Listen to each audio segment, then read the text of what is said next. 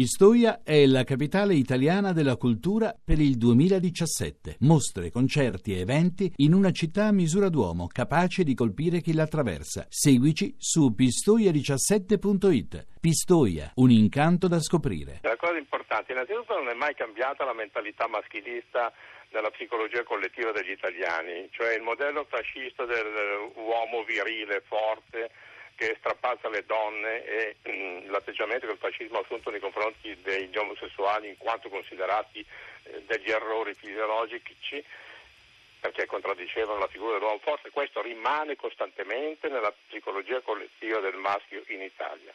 La ragazza che sentiva i discorsi di quegli uomini che parlavano di donne, immagino che cosa potevano dire eh, dicevano quelle cose che nascono da questa cultura. Anche se Galimberti la interrompo solo per ricordare che è cronaca di questi giorni a proposito di violenza fascista contro le donne che invece eh, c'è molto scandalo per la diffusione di un manifesto che ci riporta ai tempi del manifesto per la razza eh, del fascismo disegnato da Boccasile che ritrae un uomo africano che tenta di violentare una donna bianca italiana e l'idea è l'incoraggiamento a difenderla dai nuovi invasori quindi anche in questo senso la propaganda fascista torna attuale ma in maniera diversa. Però, ecco. Non tanto perché il violentatore nella propaganda fascista del manifesto è un nero e pertanto allora se si tratta di un nero è chiaro che è una violenza eh, conclamata, se invece si tratta di un bianco è una prova di virilità. Eh, mm. insomma questo è il messaggio del fascismo. Per quanto riguarda poi la faccenda di Rimini, mi pare che intervengano due fattori che giustificano o comunque spiegano il consenso generalizzato degli italiani. Il primo fattore è che sembra che questi stupratori siano dei neri e quindi tutta la propaganda viene strumentalizzata, cacciata allo straniero che ci eh, violenta le nostre donne.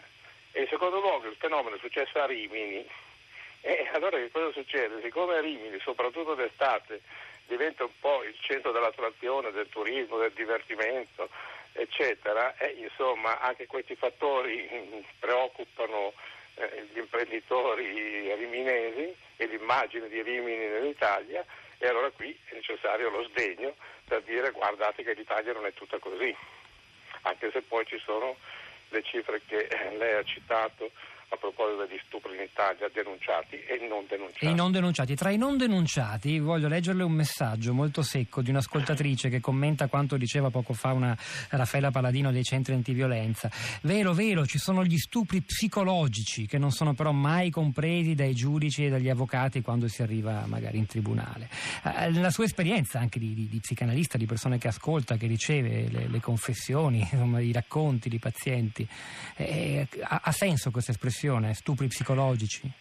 Assolutamente sì, perché mm, lo stupro fisico mm, lascia dei segni, al limite dei lividi, delle ferite, delle cose. Quello psicologico invece è, è più tremendo perché avviene con le armi acuminate dell'intimità, che sono le più feroci, più ancora più feroci di quanto non siano i coltelli, perché è uno stillicidio, è una mortificazione, è una disidentificazione, è una negazione, è un disprezzo realizzato sulla base che magari il maschio è l'unica fonte economica e quindi ha il potere assoluto su chi dipende da lui.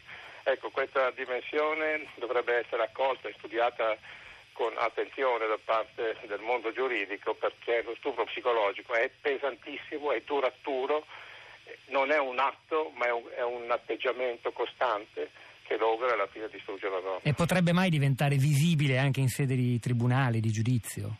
Dipende dalla capacità che hanno i giudici di individuare gli strumenti giuridici che lo rendono evidente e lo mettono bene sotto la lente.